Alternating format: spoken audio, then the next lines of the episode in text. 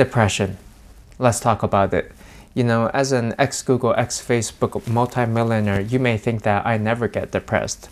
Well, I do actually. I remember actually I tried to go see a therapist when I was working at Facebook because this was at the time when I had just gotten divorced and my ex wife had taken my kid out of the country. And I was thinking, well, if there's any time to go see a therapist, well, this would be the time to do it. And so I tried to go make use of my benefits. And truly, I was feeling really sad at the time. You could say I was even a little bit concerned what I might potentially do to myself if I had gotten drunk. Quick pause. You know what always cheers me up? Money. And you can get some money too by downloading the Webull stock trading app, or if you do, you will get two free stocks when you deposit $100. Webull has some of the best interactive charts for technical analysis. So good, I actually do check the app every single morning just to see how the markets are performing. Not to mention, you can also buy cryptocurrencies like Bitcoin or Ethereum with zero commission trades. So I own a lot of Bitcoin on Webull. Anyways, check out the app. There will be a link in the description below and you'll get two free stocks you know, I thought I would go see a therapist just to see if they could help me out. And so I gave them a call and I talked to a woman for about half an hour where I discussed my overall issues and where we may go from there. Maybe we could schedule an in person appointment. And then she started asking me these really weird questions like, do I want to see a woman or a man for the appointment? And I thought, why can't you just do it? Like we already started talking about half an hour. You're a woman, but why can't I talk to you further about this? And she kept asking me this question Would you prefer to see a guy instead? And I started to get the feeling that this whole therapy thing is not for men. See, all these services for therapy, counseling, or depression, somehow I get the impression that they're primarily targeted for women and they're not there to help men, as if they're run by feminists. Either that or it's the show just run by the company in order to protect Facebook as a company in case employees suffer any type of mental stress or have issues with mental health, then maybe the company can point to these services as ways that they try to help employees and then they protect themselves from potential lawsuits. In either case, I didn't continue with this any further because I just got the sense I wasn't really welcome there. So my first tip is, and what really helped me get through all of this is to go back to your family. Go to your parents because I think that your family really grounds you and mentally you kind of go back to a state when you were a child and you kind of have this mental reset where you think, okay, maybe you went out into the world, you tried to make it on your own, you tried to explore the world. Maybe it didn't work out, maybe you had some setbacks or failures and then you go back to your roots. You can rest, recover, or discuss any issues you have with your family who tends to understand very well. And if your parents tend to not be very supportive, maybe you can find a really good friend, for example, as well. Or maybe a dog. But at least for me, I found family to be the best form of therapy because they really understand you. And then these professional services, you can try them out. Maybe it'll work well for you, but I found them to be really for people who are separate out there on their own and they've got no one close to them that they can talk to. Like imagine somebody who just moves to New York City all by themselves and they need somebody to talk to to help them get through issues. And I've also heard that these trained professionals sometimes aren't that well equipped to help you get through actual issues in life, such as the loss of a spouse or child that's kind of way above their pay grade. Although you can try them out and let me know how that works. Post in the comments below your experience with them if you've had them.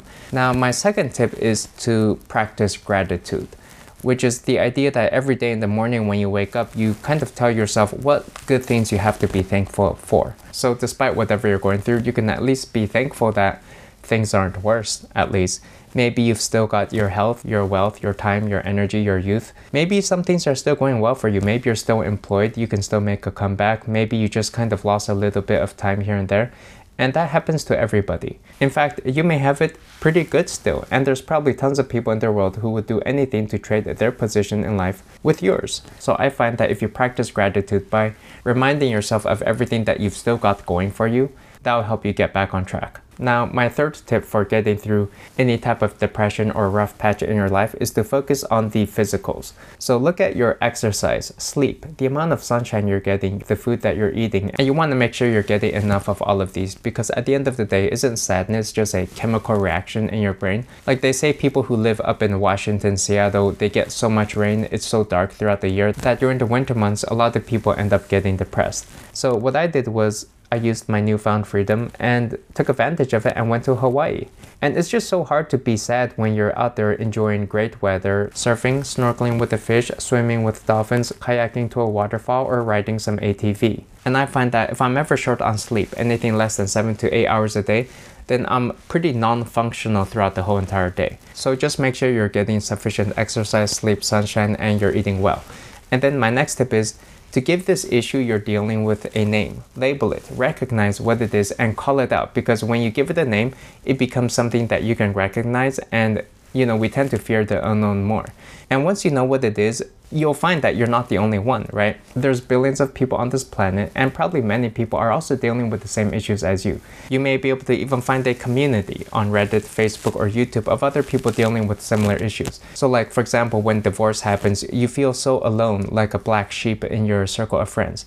But it turns out that divorce is something that happens to so many people, and half of all marriages ended this way. You're not alone, you rarely are, and there's a supportive community of people out there. You just have to find them, and they'll help you see the positive side of things and work through any issues and continue on building a great life. Now, my fifth tip is to look for the silver lining because in every problem, there's a few opportunities as well, right? You may even be better off, and it's a change of perspective. And you have to remember that you are defined by how you deal with setbacks in life because setbacks really happen to everybody, right? You can't control that. What you can control is your response.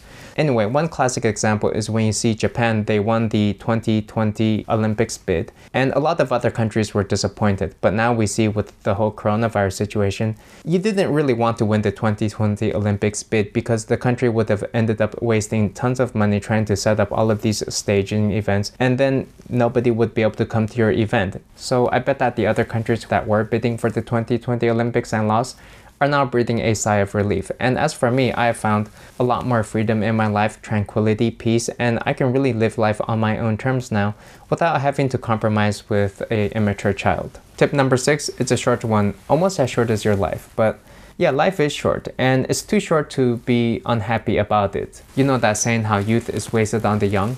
Well, life is wasted on the living. Many of us, we go through life and we don't allow ourselves to enjoy it. We are overcome by senses of sadness, guilt, or depression, and it's like just take it easy, relax, sit back, chill, and have a good time. And then my seventh and final tip is if you're sad, stop being sad. No excuses. I don't want to hear it, right?